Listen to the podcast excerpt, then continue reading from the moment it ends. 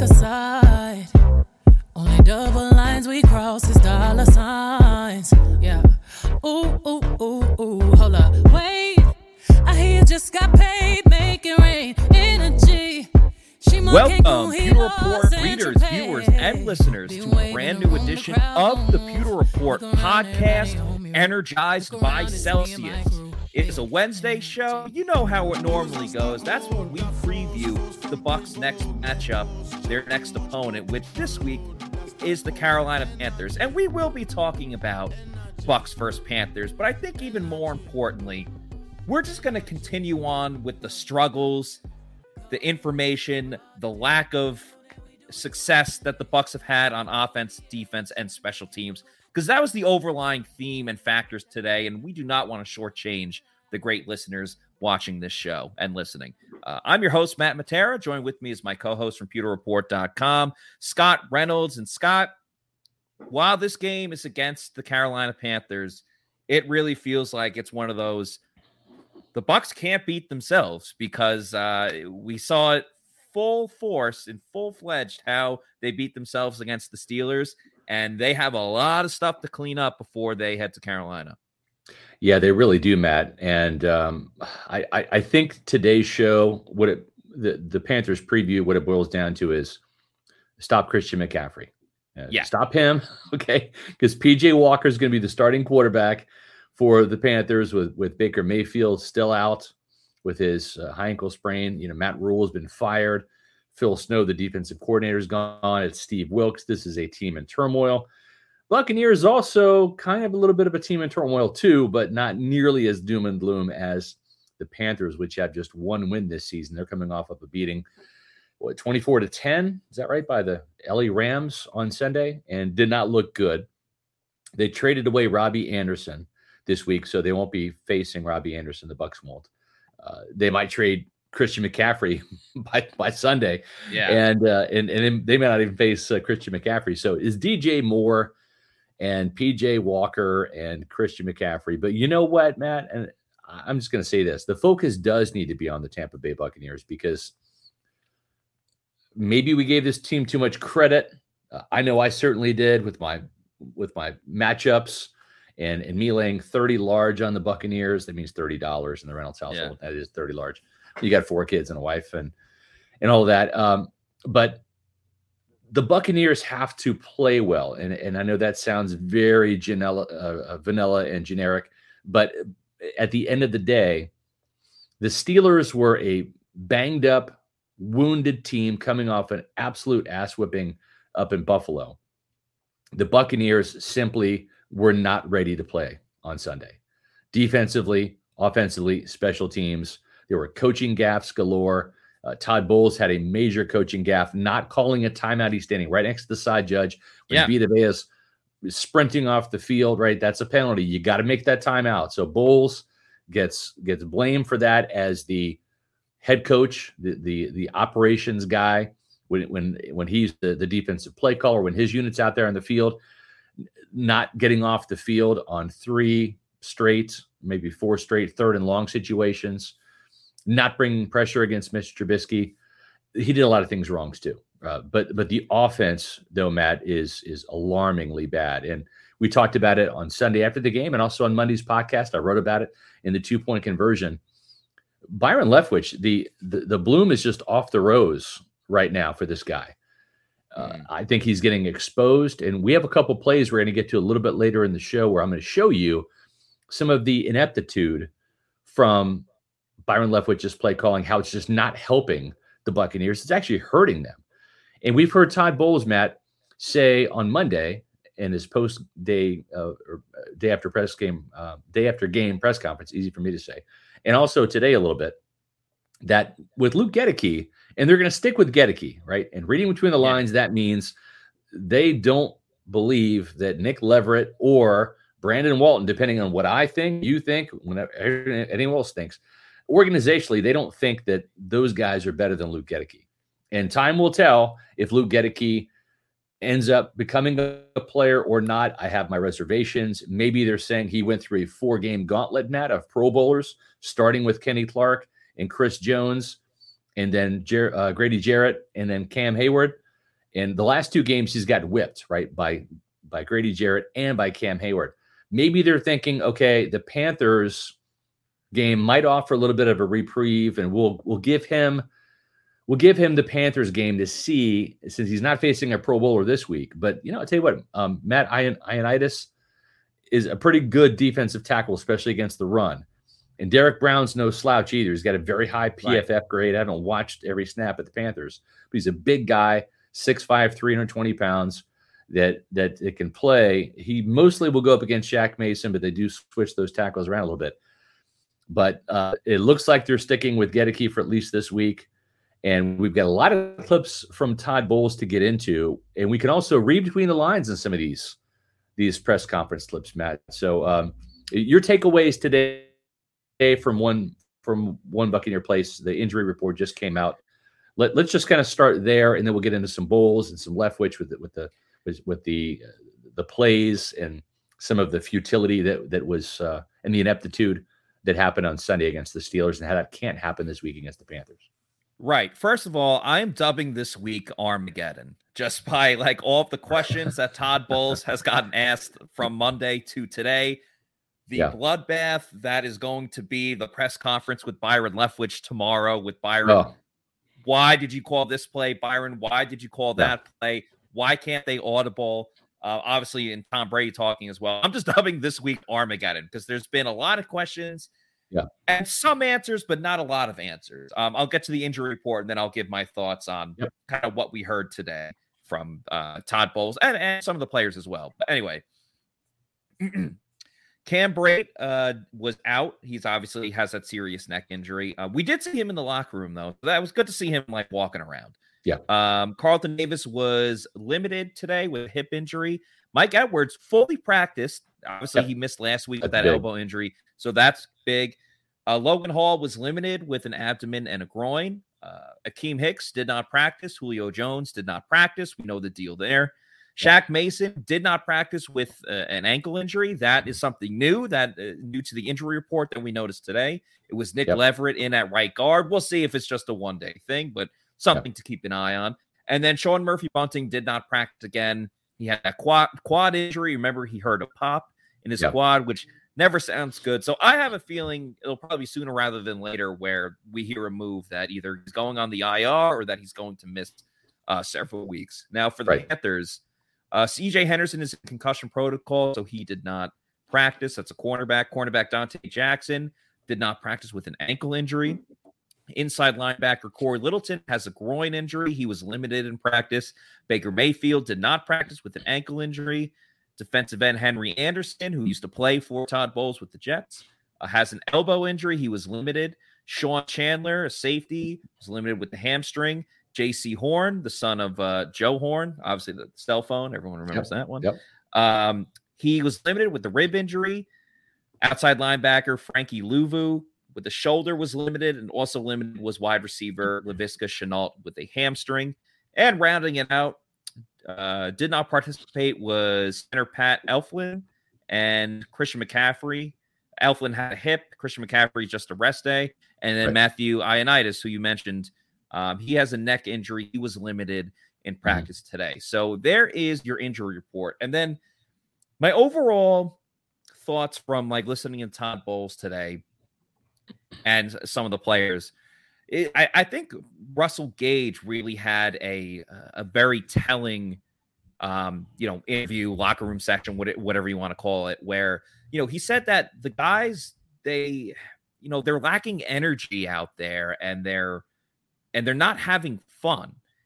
And I think that's really, really telling. Like, how are you not lacking energy? It's early into season, you yeah. know. So it seems like guys are just exasperated about the frustrations of the issues with with the play calling, the coaching, whatever it may be. Yeah. Todd Bowles, I think, without truly saying it, is just unhappy with what has been called on offense because it it has to it has to get better.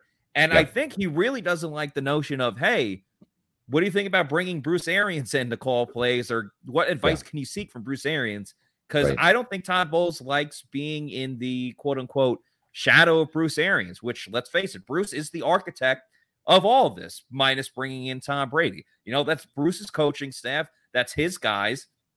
Bruce is the reason that Todd Bowles is the head coach right now. But at some point, I understand from Todd Bowles, you want to get, you know, a, away from that at, at yeah. one point or another. So um, I think he's very frustrated with the offense right now. He was very shortchanged mm-hmm. with a lot of answers on defense. Where was the miscommunication? Which is a really scary thing because miscommunication is what lost the Bucks game against the Rams in the playoffs last oh, yeah. season, and we're still seeing it now, even with the veteran group. So, yeah, that's really scary. So, um, Armageddon. I think heads will roll sooner rather than later. Yeah, I agree. Uh, long last leisure. I'll just put this up again. You know, Bull saying this is my team, not Bruce's team. Reeks of weakness. I don't. I don't think it does. Um, why not? We will do everything, including consulting with Bruce to optimize our offense. You know, I, I I'm gonna say this. Bruce Arians did not really have a lot to do with the offense over the last couple of years. Okay. I know this is Bruce's playbook, it's his system, but when he said Byron Leftwich is running it, and this is like during 2019, 2020, 2021, obviously this year, he's running it. This is Byron Leftwich and Tom Brady.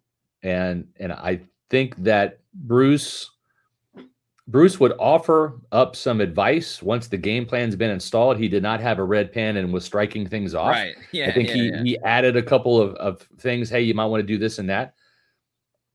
But there's a big misconception that Bruce was this hands-on coach and looking over Byron's shoulder and make I mean he might have suggested a play here or there, but this was Byron running the offense. And and as I explained on the podcast earlier this week and I wrote about in yesterday's two-point conversion column,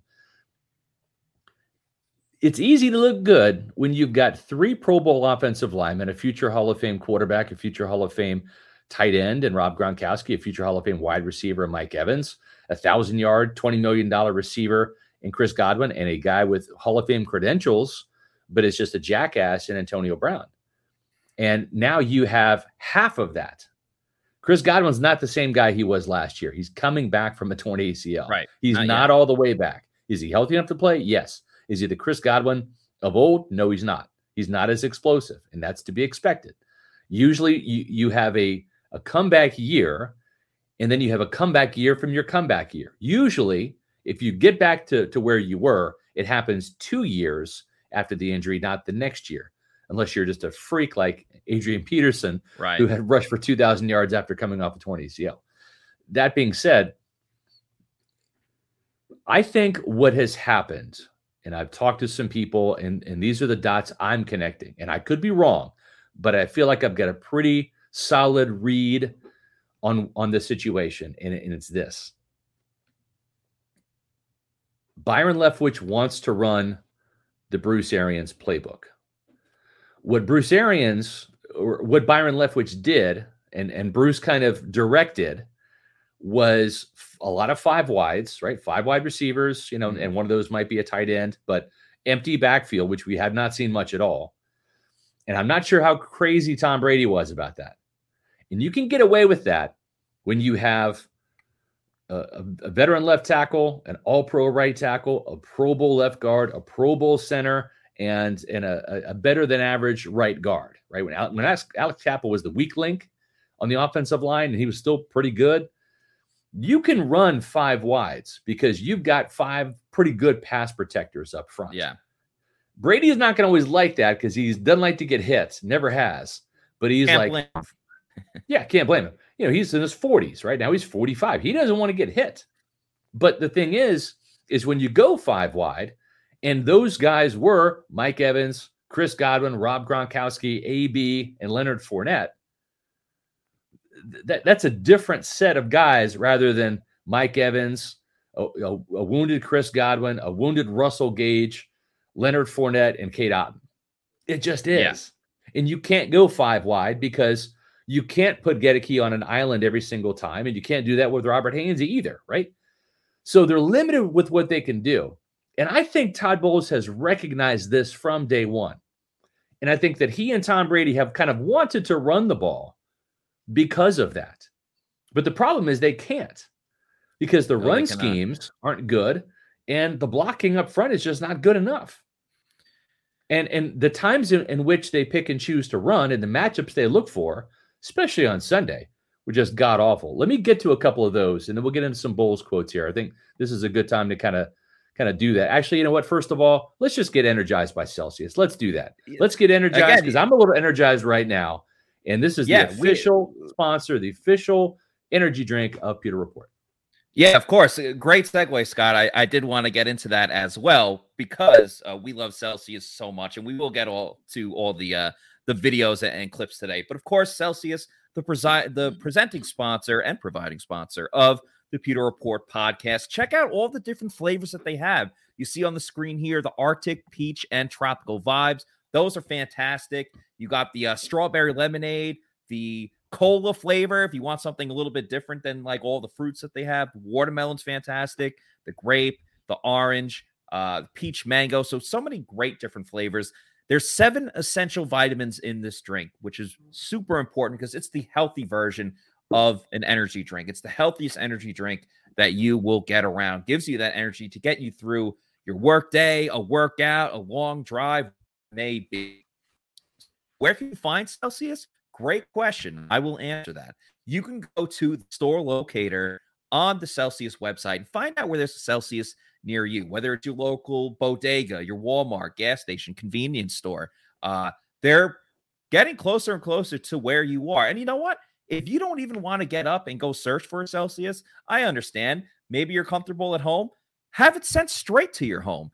Have it set up. Go to Amazon, save some money, and um, you can order it online. Get the variety pack because variety is the spice of life, and get it sent to your home or apartment every two weeks or three weeks, whatever it is. Just make sure you're checking out Celsius, the presenting sponsor of the Pewter Report podcast. Celsius hashtag live fit.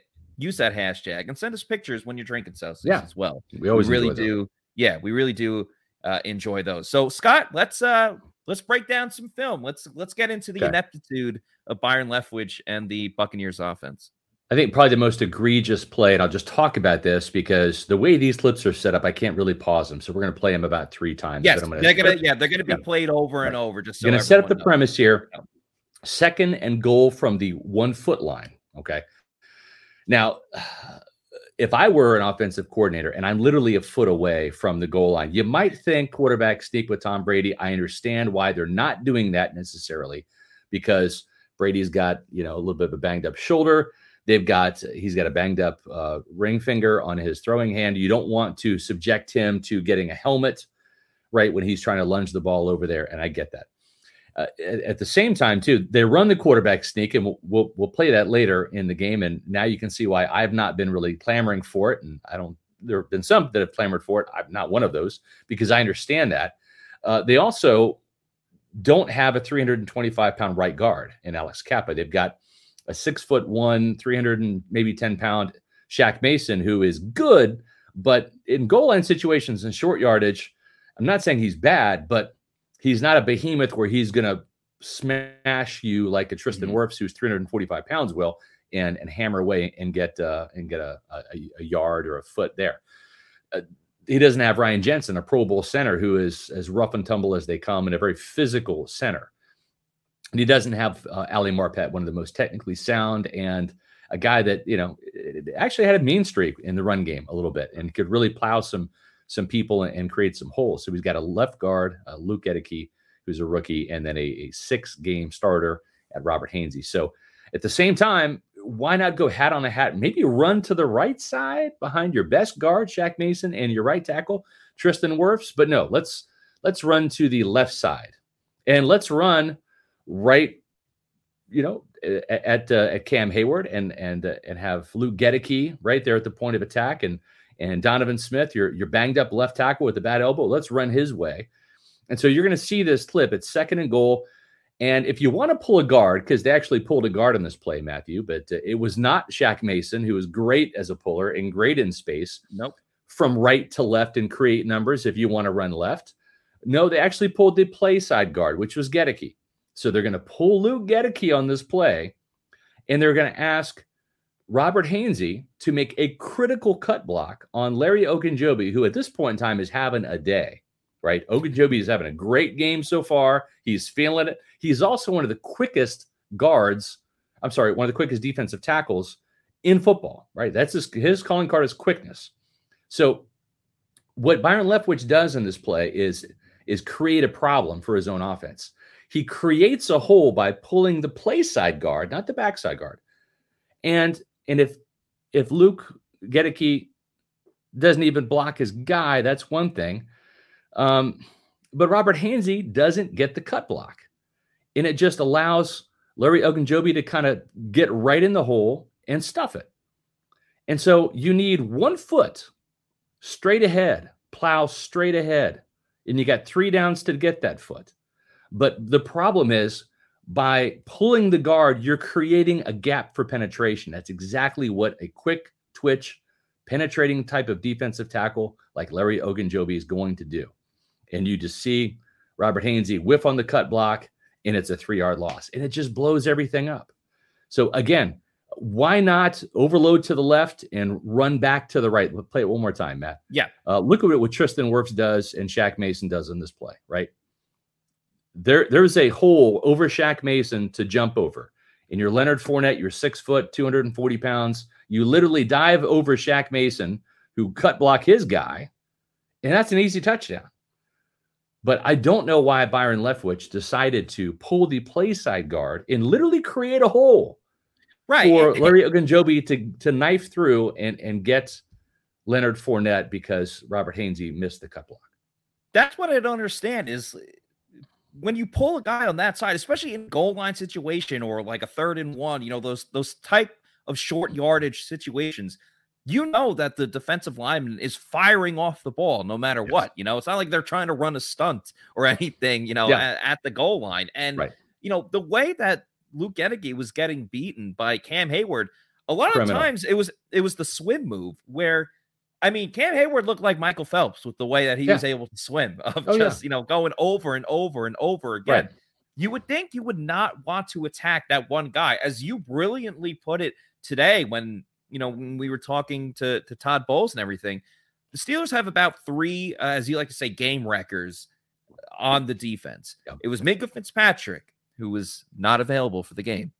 It's TJ Watt, who was not available for the game. So all that was yeah. left was ding, ding, ding, ding, ding, Cam Heyward. And they yeah. ran it to him every single time. I understand that Luke Goedeke is better at this point in his career as a run blocker than yeah. he is a pass blocker. But again, not against Tristan, Cam Heyward. not against Cam Heyward. And also, Tristan Wirfs is an all pro, as he said. Shaq Mason, Yep. Better in the run game, a veteran guy. And Giovanni knows this. Giovanni with the five dollar super check. Yeah. Correct me if I'm wrong, but why don't they run at Wirfs Mason side in short yardage? That's the strength of the offensive line. Again, you we just showed it. Show that play again, Matt. Yeah, you you can you can overload the left and still run to the right. Okay, like you can take that handoff, and yes, I understand you've got a backside trailer that's coming on that play, but if you're asking Leonard Fournette to literally go in that B gap, he probably has a chance to to beat that guy who's coming down down the side to you know to the line of scrimmage and, and, and plow ahead. He's a big guy to get to get that that, that touchdown. So um, again, what I, what I'm hearing uh, from a lot of frustrated people at, at, at One Buccaneer Place uh, about Byron Leftwich's play calling is they had one game wrecker on Pittsburgh's defense, and they put Luke Goedeke against him one on one way too many times, and it cost them not just the sack in the red zone and run plays too. Let's go to the third and one, and uh, let me yeah. set this up before you play it. Sure. Third, third and one, Buccaneers decide to run left again. Why? Because that's where Cam Heyward is, of course, and that's where their rookie left guard is, of course. It makes perfect sense, right? And yes, I'm going to ask Byron Leftwich some very direct and pointed questions tomorrow. Trust me, as many as I can get in. I got to share time with the other reporters. I've got about six burning questions. And this is one of them because in this play, the the Bucks are running duo, which is a, a double team at the point of attack with Robert Hainsey and and Shaq Mason. Which uh, do you need a double team with Shaq Mason and Robert Hainsey? I would double team with Luke Goedeke. I would take Robert Hainsey and double team with Luke Goedeke and allow Shaq, who's your better guard, to go one on one with his defensive tackle, Larry Ogunjobi. And Ogunjobi beat him a couple times too. But I think Cam Heyward's more of the threat. And Luke Goedeke needs more of the help. Byron Leftwich did not do that. And that's what Todd Bowles talked about twice, once on Monday and once today, which is we didn't get him enough help. And that's directly on on not just Byron Leftwich, that's on Harold Goodwin, the mm-hmm. offensive run game coordinator too. Okay. So that that's on him as well. Now in this particular play, they run left. And it doesn't work out because as you mentioned, Matt, Cam Heyward executes a swim move. Again, we see awful technique from Goedeke, right? He he lunges, his head's down. Watch Luke Goedeke just gets swam by by Cam Heyward. And the minute that that Fournette gets the ball, Heyward is in the gap. Boom, right there. So Leonard's got to bounce it to the left. Now you might say, why doesn't he bounce it to the right? Because if you look at the right, look at Shaq Mason and Tristan Wirfs, right? The backside looks like there's a hole there. The problem is this play is designed to go left. Leonard Fournette doesn't have the best vision in the world. No, but, he but he says, "All right, I'm to. I got numbers over here, right? Because we're we're bringing Chris Godwin across the formation. We got an extra blocker there. We got Cade Otton. We got Donovan Smith. The problem is Smith gets stood up. Otton gets blocked back a foot, and Godwin doesn't get his guy. And the Steelers swarm. There's penetration. But the play was made by the guy that didn't even really touch Leonard Fournette. It's Cam Heyward swimming. And again, why are you running? And you can see at the snap of the ball where the hole is, right? Hainsey and Goedeke, there's the hole, but Goedeke can't stay on Heyward. He comes down, he ducks his head, he he lunges, and there's the swim, and that's all she wrote. And again, and, yeah, and Lenny had to mm. bounce it like further outside because of yes. you know that that Heyward was in yeah. the backfield before he even yep. touched the ball. So it was just uh, you know, everything went downhill after yeah. that because you're, tele- you're telegraphing where you're going to run. You've got the tight end. It's, it's, you know, if you're the defense calling it strong right, right, close right, it's your tight ends on the left side. You're bringing Chris Godwin across the formation to the left side. Your overloads on that side, and if you know if you're if you want to run a, a counter, if you if you if you want to, to almost zone block and allow Leonard to cut back, that's fine. But the thing is, is, is why are you running there? What's the logic in running at Cam Heyward when you've got two rookies out of three guys on that play? Cade Otton, then you got your wounded left tackle Donovan Smith, and you got your rookie Luke Goedeke, and that's where you're running the ball. Come on, come on, and that's why I, I appreciate the comment here. When the old line wasn't trash, no one was blaming the play calling, but again, like everyone I think is kind of still focusing on that they ran the ball so well against Dallas. Well, you know what? That was six weeks ago. All yeah. right. Cinderella has the Cinderella has turned back into a pumpkin, or you know, whatever that saying is. That's technically the, the, carriage, but yeah, I understand. Yeah, the carriage, yeah, the carriage has turned into a, right. a pumpkin, as they say. Fast forward six weeks, when you that's where you find out tendencies and oh, okay, Luke Goedeke struggles with this, Shaq Mason does well mm-hmm. with that. So that's where it's on Byron Leftwich, as you point out in these 2 mm-hmm. videos, where it's silly to pull Goedeke and make Hainsey cut block. It's silly to yeah. run at Cam Heyward when Goedeke's already struggling against him. If Goedeke didn't even get a, he didn't even get a finger on Cam Heyward in both those videos, Heyward immediately in the back. Well, he pulled on the goal on the goal line play, but even yeah. if someone is in front of Goedeke or Heyward, even if they don't even put their hands on him, if they just stand there, so Heyward has to at least knock you over to get to the backfield, that's at right. least an extra second or two where yeah. maybe Leonard Fournette can do something, but he loses immediately at the, the the point of attack that makes it 10 times worse than just losing your block, which you know is going to happen to everyone in the league. Leo, yeah. thank you so much for the five dollar super chat. He says, I'm very concerned with the consistent comments from players about lack of energy. I blame Bowles he seems very passive on the sidelines. That's interesting because I will say. Yeah, but listen, Tony Dungy, Tony Dungy was yeah. was passive too. He was more passive than Todd Bowles. Okay, and I mean, and the Buccaneers were winning divisions and Super Bowl contenders and going to the playoffs. I buy that to an extent, but the players have have got to be the ones to to create the energy, right? They're they're the ones out there. I mean, you've got energetic players Devin White's the most energetic player they've got, right? On defense, on offense, mm. maybe it needs to be Mike Evans. Maybe it's it's it's the players, right? I mean, Brady certainly was fired up on on there, but yeah, he's screaming at him. he was screaming, but Leftwich is is is the the leader of the offense uh, more so than Todd Bowles. So if you're talking about energy and stuff, it still falls on Byron Leftwich's shoulders. He is the offensive coordinator. He's responsible for everything: the play calling, the schemes, the play designs, and it sounds like Todd Bowles has definitely had some conversation what he's what he's saying and what he's talked about. Let's go to a couple of those clips today, Matt.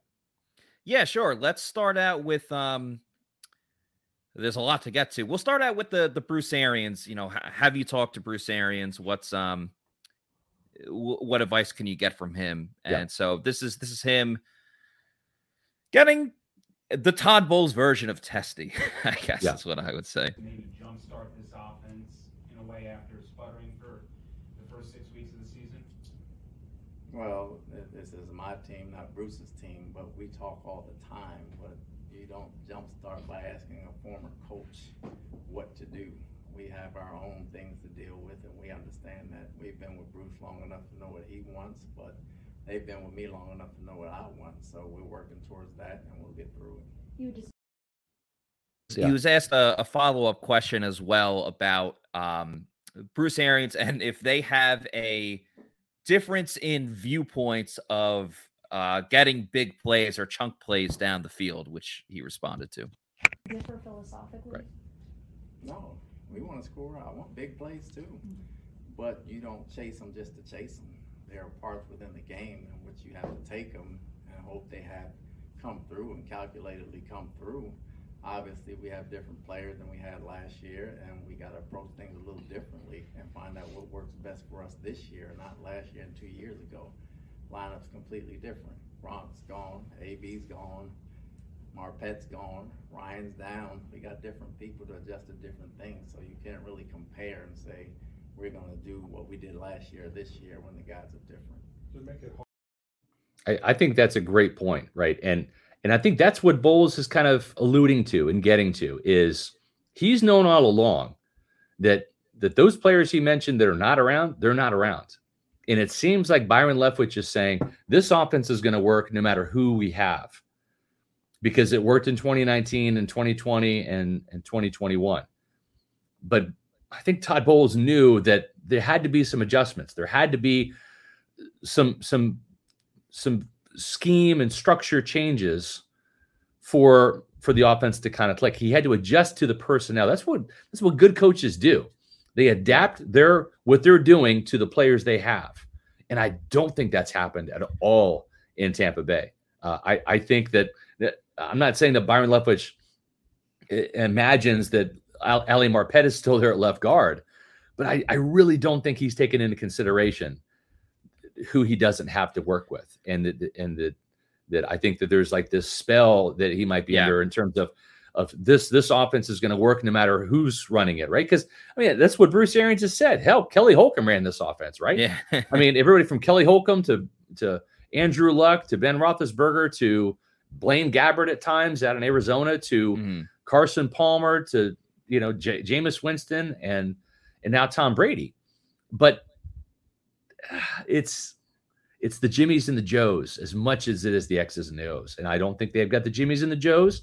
And I don't think Byron knows how to fix the X's O's. I don't see this problem getting a lot better with Byron Leftwich at the helm, unfortunately.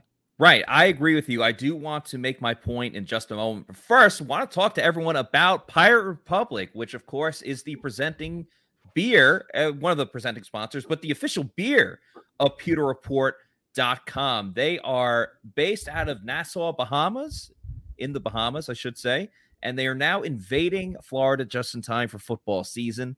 Beer brings people together to celebrate life. That means celebrating life in the spirit of the original pirate code, and that's a sense of belonging. The Pirate Republic is a community of people living life on their terms. The Long John Pilsner, my personal favorite, is perfect for tailgating or having fun at the beach in the Florida sun. I'm drinking one right have, now. Yeah, exactly. You can still have fun even if the Bucks are losing. Uh, the Take No Quarters is the best IPA that you'll drink. Another option you can do is drop an orange slice in the golden haze of piracy Belgian wit beer and enjoy that pirate life. Pirate Republic beer is available at participating retailers like Total Wine and More, Lucan's Liquors, Party Liquors, and select ABC stores in the greater Tampa Bay area and is expanding across the state of Florida. That's ABC Liquors, which is where I get my Pirate Republic from. Live life on your terms and drink like a pirate with Pirate Republic beer. The point I want to make, yeah, real and, quick, one, one yeah, thing about sure. Pirate Republic. If you want to try Pirate Republic, our main guy John Gallo at, at Pirate Republic is going to be at the Total Wine and More up in Wesley Chapel. It's right across from the Outlet Mall, my neck of the woods up here. So make sure you come by tomorrow, Thursday, at the Total Wine and More up here in Wesley Chapel, and you can get a free sample of all three of those delicious beers. And I love all of them. Matter of fact, Ashley and I went out to to Mulligan's Irish Tavern nice. in Zephyrhills last night and had uh, they've got I, the uh, Take No Quarter IPA on tap, and I, I had one, and it's fantastic. So I'm not an IPA drinker at all, but I absolutely love it. And so they have all three of those beers. So schedule a little trip to the Total Wine and More up in in Wesley Chapel. We'll have it on our Facebook page and also on Twitter uh, about the location where you can get it. I want to say John's going to be there from five to eight tomorrow night. So stop by and get some free samples of all three of the delicious Pirate Republic beers. Yeah, nice little happy hour option. Then you'll have That's Thursday right. night football on as well. But the last point I want to make about uh, Byron Leftwich and you know you you put it out there perfectly, Scott. So there's there's not really a ton more that I want to add to it. But you know, you, you, mentioned the fact that he just doesn't make these adjustments, and you know, it's almost like he comes out. You know, every team has like that that the script that they start out the game with, and yeah, you know, sometimes the script you have to throw it to the wayside if there's yeah. like a penalty. If there's a penalty on you know first down, you have first and 15, first and 20. You can't run the ball there. You have to adjust. And I think the Bucks right. have struggled so many times where, as you said, they expect this play, this play, this play all to work. Then all of a sudden, if it's if it's first and 20, the Bucks have so many issues of converting any moment where they're behind the eight ball. And it yeah. really just does feel like ah, we got Tom and Mike. We're gonna be okay. It's all gonna work out. And it goes back to the Tom uh, to the Todd Bowles, you know, the, the fantasy land comment about yeah. well, we won the Super Bowl, so now we can go and kind of essentially do whatever we want when we're on the field. And that's just not the case anymore. All right. You're not right. getting that from Russell Gage. And I, I just truly think that um, you know, when you have all these different guys in there, sure, there's going to it's going to take time right. in certain situations, but you put it this way. If this was the same roster of last year, sure, the Bucks could get away at times with just showing up and right. being like, "Hey, we got these guys." Yeah. And they would beat a team like the Steelers. They had that luxury last season. And it still burned them in, in a game against Washington. Right. But for the most part, they could do that. This year, they can't do that anymore. They yeah. can't just show up. All right? right? Because I don't really care right now that the Panthers stink. I don't care right now that the Rams are struggling right. and and the fact that the Ravens, you know, they just lost when they probably should have beaten the Giants. Uh, we were talking about this in the locker room, Scott. Yeah the Thursday night game next week, and this is one thing that the Bucks are really missing, is just attitude in general. Right. Ryan Jensen, he got hurt. I understand, but he, he brought the attitude. attitude. He yes. got in your freaking face. He brought the energy. Yes. JPP, when healthy, and again, I'm not saying they should have re-signed JPP. He's got right. all the injuries. JPP brought attitude. He held yes. other people accountable, and so did Ndamukong Suh. And we're missing that attitude. You have it right. with Tom Brady, of course, but I think with Brady sometimes, you know, when he's yelling at the offensive lineman, everyone's kind of like, oh crap, like I have to play well. I have to play well for Tom. Where. The other guys, you kind of he they lifted them up in a different way. But we right. were talking about in the locker room today that JPP mm-hmm. for his tenure with the Bucks, they played against the Giants a lot. So right. we got to ask him about playing his former team. Yep. And every single time he said, I want to kill the Giants. I want to I want to sack Eli Manning. I want to sack uh, Daniel Jones. Mm-hmm. I'm coming after their head. And you know what? JPP is going to say the same exact thing when the Ravens come to Tampa yeah. In two weeks. And That's I don't know point. if the Bucks are going to be ready for it. I don't care what happens to the Ravens this right. week because that defense is going to be ready to go against a really struggling Bucks offense, and that Rams defense is going to be ready to go, especially as we talked about before with Aaron Donald. And I don't even. Are, you suggesting Aaron Donald is going to take advantage of Luke Goedeke? Yeah, I, I, I, think I think that's a, a safe yeah, assumption. So, so too. Eh, the Bucks are re- they're missing it you know, physically with, with some of the talent, as you mentioned, a hobbled Chris Godwin right. and Russell Gage, but they're missing it mentally too. Whether it's stupid play calling it's, or it's, just it's Ryan Jensen on offense, right? He's he's yeah. the tone setter. He's the energy guy in that huddle. The funny thing is, he didn't have a C on his chest. He's not a captain, but you don't have right. to have a C in your chest to be a leader. And yeah. he is the energy guy. And, and we heard a little bit from Russell Gage. We talked about it. We alluded about it earlier. Let's listen to Russell Gage uh, talking about not having the energy out there on Sunday. Yeah, he just looks like exhausted just even just even answering this videos uh, th- this question. So here's a video of Russell Gage. One, uh, more energy. I think you know it's a lot of times when we're kind of dead. Even when we're making good plays, we're still kind of dead. Mm-hmm. Um, you know, and then I think too, which goes hand in hand, energy and having fun. You know, this game is supposed to be fun. Um, I love this game. I know everyone here loves this game. And sometimes we get so caught up in just doing our job that we're not really having that fun um, and bringing that energy, like I just talked about. So I, I, I, know it sounds kind of small or basic, but I mean it's true, and those things carry over. It's even into winning, right? I appreciate the the response from Russell Gage. Honesty, exactly, yeah. It was it was honesty. It was very telling. I've been saying that a lot today. Yeah. But you know when he says even when we make plays, we just feel dead. Yeah. Like. Uh, why? How? I, I, don't even know exactly how to respond to that. Well, uh, it's it's leadership too, man. Like Mike Evans says, he's got to step up in, in that role. And sometimes when you're a receiver, and, and I love Mike, I'm not criticizing Mike. I'm just pointing this out. Uh, you know, you you kind of you're you're uh you're like a lone wolf, right? You're the split end, you're the X, you're out there, you're running your route, you're doing your job, your head's down, you're focused on your matchup and, you, you're you know you're away from the line of scrimmage. You're doing your own thing. You're running your route 20 yards down the field. You're, you're not sure if Brady got sacked. You're not sure if you know if if, the, if he had to roll out, dump the ball off, whatever. You, you don't know, right?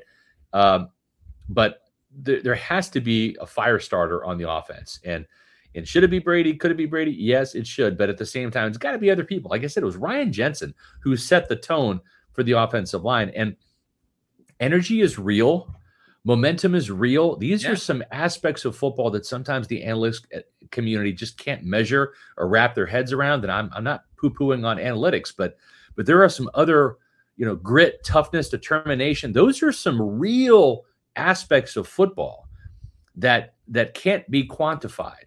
And but they're but they're vitally important. And yes, you go back and you look at, at the routes some of these receivers are running it looks like they're I don't want to say half ass, but three quarters ass, right? In terms of of just you know, just they were taking no quarters. They were taking no quarters like an IPA. Yeah, yeah. Uh, so it, one last thing on offense too, right? Because uh, we talk about, and this goes back to the, the Todd Bowles clip. It's different personnel. Tom Brady and the interior of this offensive line, from left guard to right guard, three new people. Right, he had three different people for the last couple of years. Super Bowl season and then last year. Ali Marpet, Pro Bowler, Ryan Jensen, Pro Bowler, Alex Cappa, big right guard. And you could run those quarterback sneaks and have some success. And people have been clamoring, well, what about the quarterback sneak? Why doesn't Brady just sneak it? Well, they did. They showed us, and they showed us yeah. why, and they shows why they don't call it. And I think Byron Leftwich was like resigned to, okay, well, let's try it at least. Right. But this is what Todd Bowles means when he says it's different personnel. We have to do things differently because of that. And they went to the well on a play that used to work all the time, but it's not Tom Brady. It's watch Luke Goedeke on this play. Low man wins in football, and his guy, I think it was his Cam Heyward, submarined him and and grabbed Brady by the ankles. Robert Hainsey gets blown up after the snap. I think by Larry Ogunjobi. It's hard to tell from this angle who those Steelers defenders are, but again, here it is. Uh, watch where Hainsey uh, ends up. I mean, he's on the ground, right? Looking at Tom. he shouldn't be looking at Tom. Tom didn't get the first down, right? And and even Shaq Mason, right? Shaq 69, he gets turned sideways. And and you know, when, you, when you're sideways as an offensive lineman, that's not good. You got to be shoulder pad square, driving your guy straight ahead. Again, low man wins. This is an instance where uh, those two defensive tackles for the Steelers just just beat the three interior offensive linemen for the Buccaneers. Offensive line just got whipped. It just did. and and and and Leftwich didn't have any answers. Now, one answer he did come up with, I thought his best play call of the day, quite honestly, was on fourth and one on the next play when Brady didn't get that. He did like a little pitch toss, yeah, whatever it was, to the right to side, Fournette on the outside, to the right side, to yeah. the right side, man, to the right side. Imagine that, right? But, and, but we don't see that enough, and and that was a fourth down bailout call. That wasn't the yeah, where was that on third and one, right? I mean, I'm just saying it's like there's not enough. There's not enough creativity. There's not enough understanding of the personnel. Um, again, what I've heard from multiple people is the Steelers had one game breaker, one game wrecker on defense, and that was Cam Heyward. And they kept running to him, not away from him. And they kept putting way too much one on one with Luke Goedeke and on Heyward. And that is just coaching malpractice. That is just coaching negligence. It's bad. And I'll tell you what, everyone in the building knows it too. Everyone knows it. And, and, there, and, and there better be some changes. All right. There better be some changes. My only concern is, right, the alarm bells have been going off now, right? And and and Byron Leftwich has the message, but can he do anything about it? I don't know that he has the creativity and the ability to adjust, to think and, and understand what's happening in a game during a drive and make an adjustment. Okay. I don't know that that that he has that wherewithal to do that. And that's why I don't feel 100% comfortable. The Bucks last time I checked are an 11 point favorite against the Panthers. I don't feel too comfortable about the Bucks. Like I I do think that they are going to win the game, but to cover that spread, I don't totally know just know. With, with, what they've been doing. Uh, yeah. Shout out to Mike Reynolds, great last name, says, yeah. Hey, Scott, uh, so we can watch it for tomorrow. What's reporter speak for? Coach, what the hell was that? Yeah, that's pretty much. I've got about six of those questions lined up for tomorrow. Yeah. Awesome. Um, but I, you know, I, I mentioned about the the spread for the the Bucks Panthers game this week. Uh, if you were going to bet on that game, of course, you should be doing it at mybookie.ag. Your favorite athletes always strive to put themselves in a winning position, and it's about time you did it too with MyBookie. MyBookie has the biggest online selections of odds and contests to fill all your sports betting needs anytime, anywhere. Bet on the NFL, MLB playoffs, or play for a share of big cash prizes in the weekly blackjack tournaments. If you've been waiting for the right time to get in on the action, that time is now. Make your winning move today. Sign up at MyBookie using promo code PEWTER, that's P E W T E R, and claim your deposit match of any amount up to $1,000. Even if you learn from Plant City Math, you know that's a pretty damn good deal. Uh, again, that's promo code PEWTER to claim your bonus. Experience sports in a whole new light and make this season a winning one. Bet anything, anytime, anywhere with MyBookie at mybookie.ag. One thing that I'm going to bet on personally is uh whatever. Is Ryan Jensen coming back? Are you gonna put money on that? No, uh, definitely, definitely not. I would right. the there, there was a report today. Jason Cole put that out. Um, I have not had anybody in the organization confirm that or even come close to. Matter of fact, Todd Bowles pretty much shot it down today, yeah. saying I, have I've seen Ryan Jensen walk around, and that's about it, right? He's not walking with right. He's with he's walking without a brace. That's yeah. essentially the update. And he's like, "That's really all I have for you." Yeah. So and, and I don't think he'll be playing in three weeks. No, absolutely not. That's that's not going to happen. I, I think if Ryan Jensen plays, you're looking at late December, maybe January for the playoffs. If that's the case, it's if he comes back this season, but I don't think that's going to happen and even then is like a, t- a tough situation. I do want to talk about the defense a little bit too. Yeah, We've sure. obviously harped on the offense, but like if Ryan Jensen doesn't come back until let's just say week 17, something right. like that, it's like, are we now just going to move Hainsey? Are the Bucks now going to move Hainsey to left guard, which he hasn't been playing all season, and now all right. of a sudden we're going to like use him there for the playoffs? I don't know. Just thought that was that was interesting, but you know what? At, the, at this point in time, I mean, if if Hainsey is doing an okay job and you're concerned yeah. about that, put Ryan Jensen at left guard, right? He he did play left guard against the Carolina Panthers, and what threw the key block on Ronald Jones' 98 yard touchdown run yeah. a couple years ago, and AQ yeah. Shipley was at center, and they and they put they put AQ Shipley in at center when Ali Marpet was out with a concussion. Ryan Jensen moved to left guard and played pretty damn well. So yeah, I'm I'm all for it. I'm all for anything that gets Luke Goedeke off the off the field and on the sidelines now, and and getting Ryan Jensen back. It just I don't think Ryan Jensen is going to come back anytime soon. Right? Yeah. N- uh, neither do I. Um, one thing and, that and, happened- hold on, I I, I got to yeah. preface. I'm sorry. I'll let you talk, Matt. I just got to say nothing against Luke Goedeke. Nothing against him whatsoever. He's a great guy. He's working hard. He's trying. He could end up being a Pro Bowl player. I, I have no idea. I don't see it right now. I don't see him being a capable starter right now. But I, I, I'm I'm not naive enough to understand. I was here in 1997 when they drafted this guy in the third round out of Virginia named Rondé Barber, who had an absolutely horrifically bad rookie season. Uh, I think he only played in two or three games. He was so bad. So he was so bad that they drafted another cornerback in the second round of the next year from USC, Brian Kelly, because they, they yeah. didn't think Rondé Barber was going to be anything right? And Rondé Barber ends up being a Hall of Fame caliber player, the best defensive back in team history, one of the top five bucks of all time. So you never want to write off a player. I'm just saying right now, I think Luke Goedeke might, and, and Todd Bowles said his confidence is high, but man, when you when you're getting whipped, yeah, it does not help your confidence, right? And and I I would like to see at least Brandon Walton or Nick Leverett get a shot and have Luke take a week or two off to watch, decompress, not have the pressure on him, and maybe try again later. But the fact that they're not going to, and Todd Bowles pretty much said as much, Matt, it tells me and you that this coaching staff believes that Luke Goedeke, with all the warts, is better than either Leverett or Walton.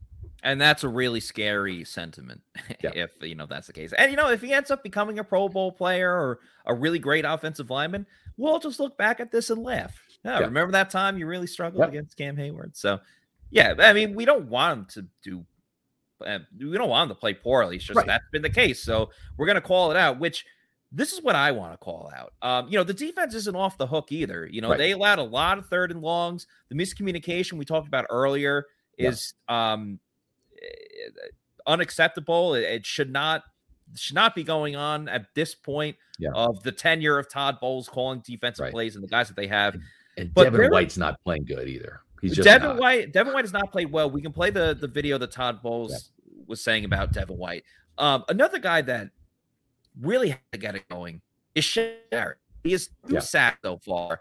They he got them both in the New Orleans game, so he gone the whole season without getting a, sa- a sack except for one game. He absolutely needs to um he absolutely needs to pick it up. Joe Tryon-Shoyinka, as far as getting after the quarterback, absolutely needs to pick it up. So the defense is not off the hook. Um, right. Let's play the Todd Bowles video about yep. Devin White, and then um, we'll go into the Shaq Shaq's response yep. to your question as well. So here's Devin. Uh, blah, blah, blah, Todd Bowles talking about Devin first. Yep. Yeah, he had two busts on the first okay. drive. How would you assess his performance from that game, and then also just for this year through the first six six games? I think any, nobody played good enough last week against Pittsburgh. Anytime you get a penalty and a blown assignment on the first drive, you don't come back and play well. Overall, I think he's had a good season. Uh, it's still early. We're getting our kinks out. He's not the only one that busted assignment or had an Emmy here and there, but we don't want to rough the passer. We had a chance to get off the field. And, but he's been playing well for us. He's active. He's healthy. He's running around fast. He's making plays, and we're happy with. With the all right. Two sacks through the first six games this year. Nah, it's very hundred billion trillion percent frustrating, but uh, yeah, it's just frustrating. Try and figure out and try to uh, get to the quarterback more, but yeah, it's frustrating, and I would no, it's not how I pictured or imagined or even thought my season would be going after the first six games.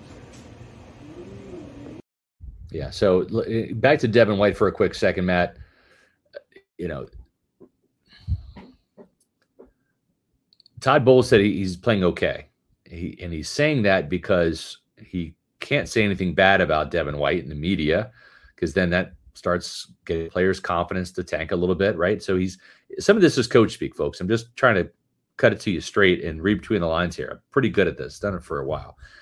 Todd Bowles uh, uh, blamed Devin White, rightly so, for the roughing the passer call on third down on the first drive and then blowing the, the Najee Harris assignment and said he didn't really pick up his play after that. he said he's played, you know, good overall. They're happy with him, whatever. I don't think that's the case. I've definitely heard other, uh, heard otherwise from others in the building about Devin White. And yes, Devin White he saw that he won the Defensive Player of the Month, and this is on the heels of a Pro Bowl that he didn't deserve last year. And he thinks he's playing better than he is. And maybe behind the scenes, he's not hearing that. Todd Bowles has to say it publicly because what's the alternative, Matt? KJ Britt, right? Yeah. I mean, like uh, uh, uh, Ola Olakunle uh, Fatukasi. I mean, like like oh three. Yeah, who who who do they have to replace Devin White with right now? Nobody. Yeah. So they need Devin White to play better, and they're stuck playing with him, and they hope he plays better. And it's their job to coach him better and all that. And and I, I don't know. He's he's not playing well. At times, he seems like the defensive version of Jameis Winston. And what I mean by that is first round pick, highly regarded guy, um, fiery vocal guy, wants to be great, but does some things, has gaffs, right? Gaffs that prevent him from being great. You see those flashes of brilliance, you see the splash plays, right? Jameis Winston, 33 touchdowns, but 30 interceptions, right? Seven pick sixes. So I think Devin White is is like this. He's like the defensive version of Jameis in that way. Like he does some good things that make you say, okay, this guy's got potential, right? But then he just has these blunders, these yeah. these boneheaded plays that cost him and the team. And and he's a rah rah guy. He want you know he wants to lead, very much like Jameis Winston. But just like I, Jameis Winston, man, they they went you know they went five years, the five, fifth year option and stuff with Jameis and made the decision.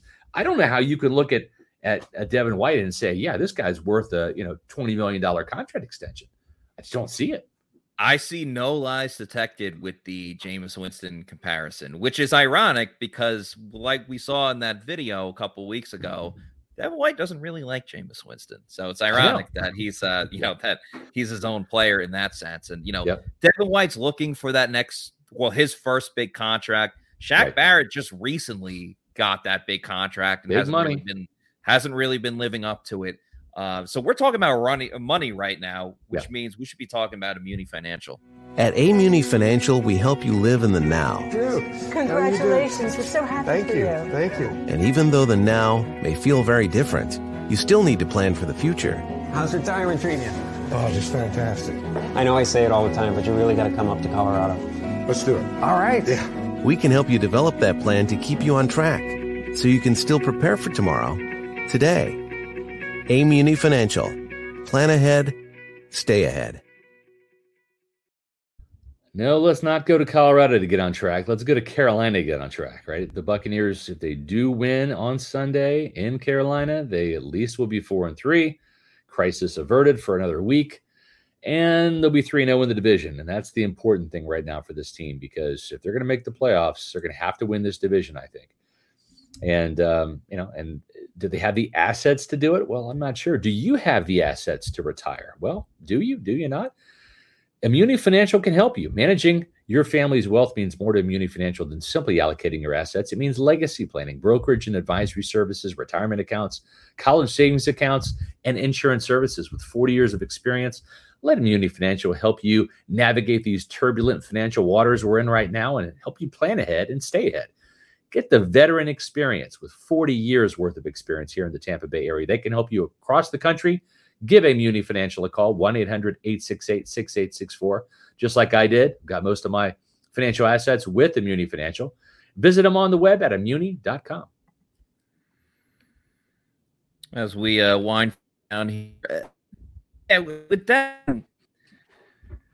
it is. It does feel like Jameis in the sense it's like for every great thing he does, there's like two more mistakes uh, on top of it. So let me ask you this: Yeah, who would you be more concerned about? Right, I, I like I know your answer, but are you more concerned with just the the up and down play of of Devin White right now, or just the fact that neither outside starting outside linebacker can get to the quarterback at the moment. Right now, Carl Nassib and Anthony Nelson are playing better than, than uh, yeah, Shaq you know ATS yeah, I would say for I would say all three. I'm concerned about all three. I can't yeah. really.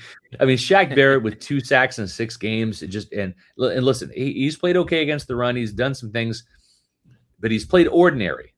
Okay, Shaq Barrett is not being paid ordinary. He's being paid extraordinary. $17 million a year. That means you're obligated to make a bunch of plays, a bunch of big time plays, splash plays, sacks, sack fumbles, fumble recoveries, interceptions, right? Uh, key stops on third downs. And we're not seeing that. Joe Tryon Shoyinka, first round pick, has yet to be a consistent guy. I thought his best game of the season was Atlanta. I thought maybe his one of his worst games was was last week against mm. Pittsburgh. I didn't see JTS outside of looping around P or um, it was like that uh, drill that they do in training. Yeah, it was like yeah. that drill that they have in training camp with the big circle. Yeah, you run the like, loop. Yeah, exactly. He really he just, taking that one as he just as looped. I mean, he, he he allowed Trubisky to roll to the left and find Chase Claypool on a big third down conversion late in the game. He ran so far around Mitch Trubisky, I think he ended up at like the right tackle. I mean, he literally went like a yeah. semicircle. so n- not not a good play. Uh, Devin White just uh, the boneheaded uh, play, the, the dumb roughing the passer, and then just you know you know not seeing Najee Harris out in the flat. And I thought I thought Devin had made strides in coverage. He, he's regressed, and it just it's not good. So I don't know. Um, so here's the Panthers preview in a nutshell. Uh, the Panthers are really really bad, but the Buccaneers lost to a really really bad Pittsburgh team last week. So anything can happen. They made Mitch Trubisky and Kenny Pickett look amazing, right? And and Pittsburgh has more weapons, right? They have three weapons in Diontae Johnson and Chase Claypool mm-hmm. and, and George Pickens. I think the Panthers have DJ Moore, right? And Christian McCaffrey. They have two. Uh, can they stop those two players on offense? Well, I hope so. But then in the past, score... they've in the past they've been able to stop Christian yeah. McCaffrey, but right. this isn't the same run defense that has correct. and, so that's another thing. Christian McCaffrey's healthy; he's having a very good year. But again, the problem is is is uh, is is Christian McCaffrey going to be the guy that, that loses Devin White in the flat or runs a wheel route and catches a big touchdown yeah. pass? And and and do the Buccaneers have enough offense, Matt, to you know to to put up a fight, right? I mean, right. It, the Steelers only averaged 15 points a game. They managed 20 and still won, right? The Carolina Panthers are averaging 15 points per game. They scored 10 last week. They have PJ Walker as their quarterback. But and you give them motivation right off the bat because another thing that the defense has struggled with is allowing points on the first drive. So that right. keeps a crappy team in the game when you score right away and say, "Hey, we actually can do something." Yes, it gives that. them momentum and and uh, and if this team would have come out with uh, 10 nothing in the first quarter tampa bay uh, at pittsburgh 10 nothing you probably shut the steelers down. But mm. just like the washington game last year uh, they they allowed an inferior football team to feel alive in that game early and they took the momentum and the bucks could not take it back. And and, and uh, so th- this game is not so much about the panthers it's how the buccaneers respond. Can they score enough points and and can they stop with the blunders on defense? Right. I mean, you, you look and you say 270 yards and 20 points, no matter who the opponent is. That should be enough to get you a win. The problem is this Bucks offense is so putrid. The play calling is so bad. The execution across the board is is is awful. Um, that that points are at a premium, and yeah. and, and it's it's. I, I want to say the Bucks are going to win this week. They should, but I don't know. They've let know. bad teams into games before. And, you know, PJ Walker threw 60 passing yards last week in a full yeah. game. The week before that, he also threw 60 passing yards in a much smaller sample size. He completed yeah. five of those.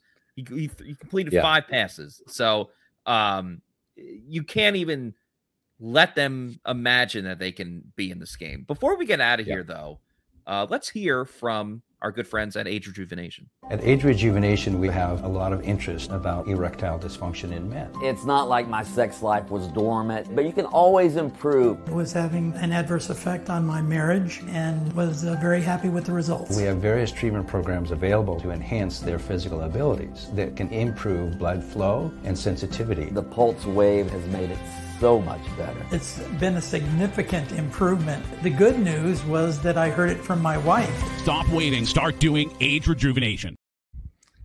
The Bucks have their own ED going on right now. It's yeah. it's uh it's execution dysfunction. Okay, it just is. it just is. Uh, thankfully, I don't have ED, uh, but if you if you do suffer from that, um, I will tell you that age rejuvenation is is the place to go. Um, guys, if you want to feel better, go to age rejuvenation. Um, I wanted to go to age rejuvenation because my lack of energy. I turned 50 this year, and and I I felt like I was was 50. I, I now feel like I'm 40. I feel like 10 years uh, uh, just rewound the clock. I've lost weight. I'm down to 210 pounds. I've lost about seven pounds, and I really haven't done anything other than have my metabolism boost up because I've had the testosterone replacement therapy at Age Rejuvenation. You, know, you might have seen Age Rejuvenation as the sponsor of my SR's Fab 5 column on pewterreport.com. They're also the presenting sponsor of our Pewter Report tailgate show.